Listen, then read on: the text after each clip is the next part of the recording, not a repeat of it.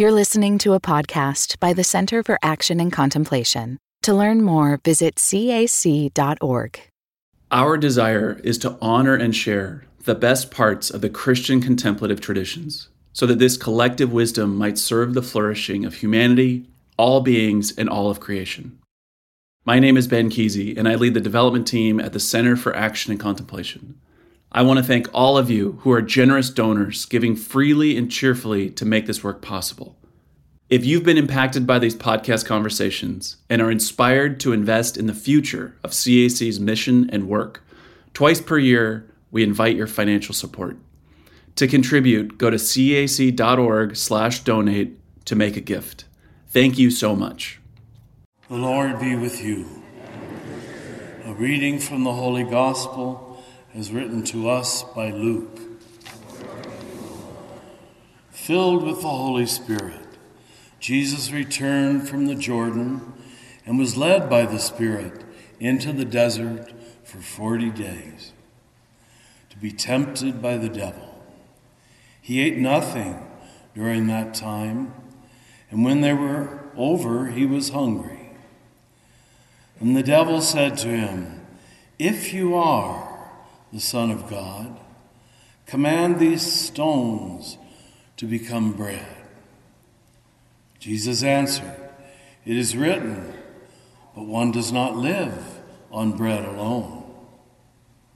Then he took him up, and he showed him all the kingdoms of the world in a single instant.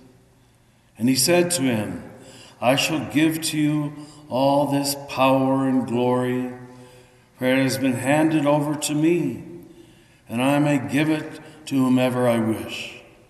All this will be yours if you but worship me. Jesus said in reply, It is written, You shall worship the Lord your God, and him alone shall you serve. Then finally, he led him to Jerusalem. He made him stand on the very parapet of the temple. And he said, If you are the Son of God, throw yourself down. For it is written, He will command His angels concerning you to guard you, and with their hands they will support you, lest you even dash your foot against a stone. Jesus said to him in reply, But it also says, you must not put the Lord your God to the test. When the devil had finished every temptation, he departed from him for a time. This is the gospel of the Lord.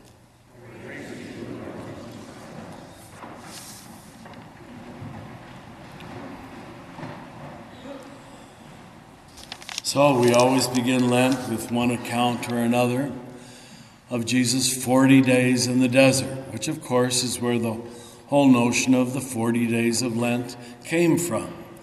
That if he found this to be necessary, some kind of trial, temptation, then we have to face ours.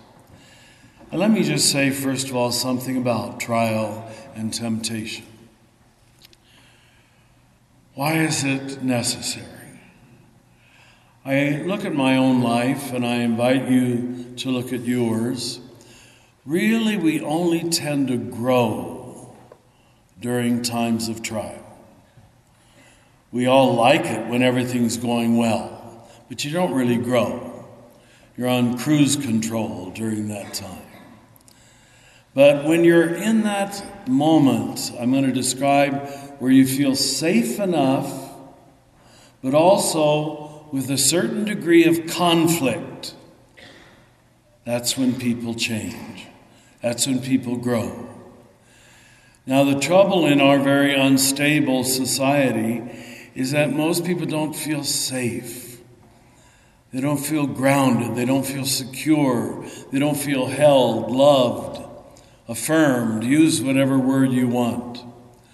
Now, the religious answer is the way we find that ultimate safety is, as overused as it might sound to you, is trusting in God, that we are not alone, that someone else is in charge, and that in the end, it's radically okay. That's faith.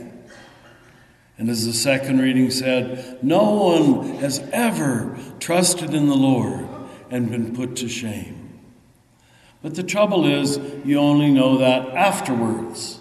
When you're in the middle of the trial, in the middle of the temptation, you, of course, try to frantically solve the problem yourself, by yourself. But your union with God, your deeper intimacy with God, normally only grows during times of trial.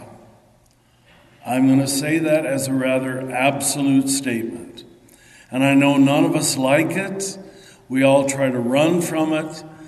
But if we could see it as an opportunity, as even a gift, because what is our goal? Intimacy with God. And if trial is going to lead me there, then give it to me.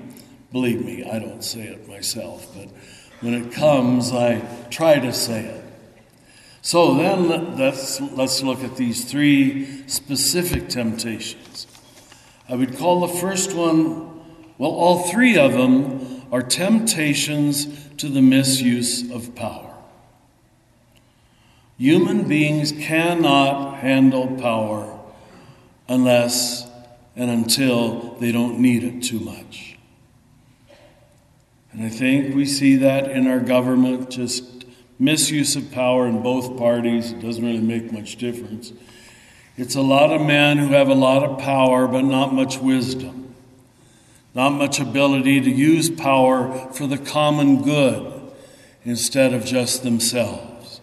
So we have Jesus in the first temptation saying that he's going to use his power not to work miracles, but to go to a better place a deeper place. The second temptation seems to be a temptation to political power. I will give you all the power and glory that has been handed over to me. That's a rather scary line. Is the devil really the one in charge?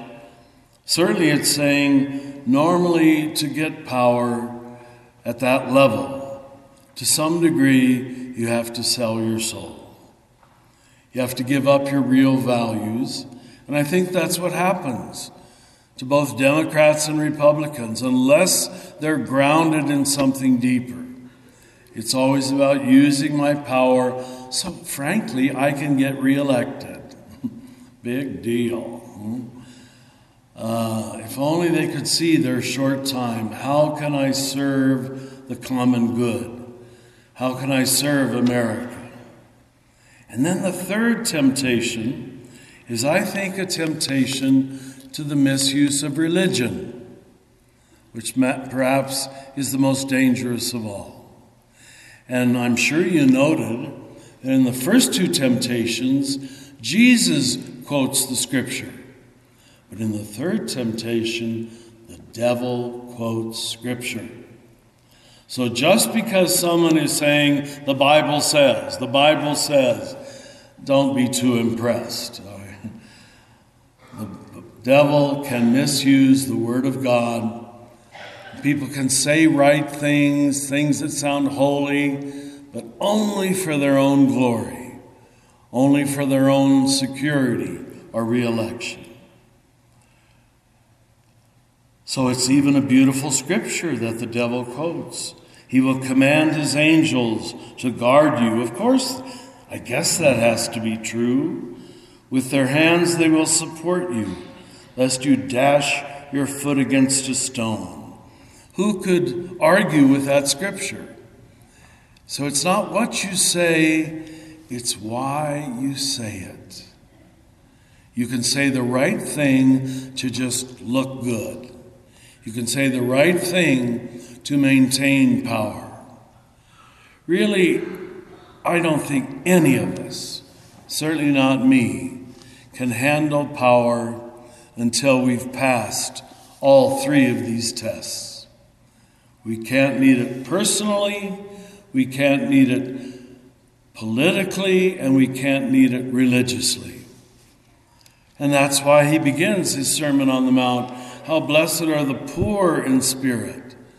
The poor in spirit are those who don't need to be important, who don't need to be famous, who don't need to have power, and they are the only ones that God can give power to.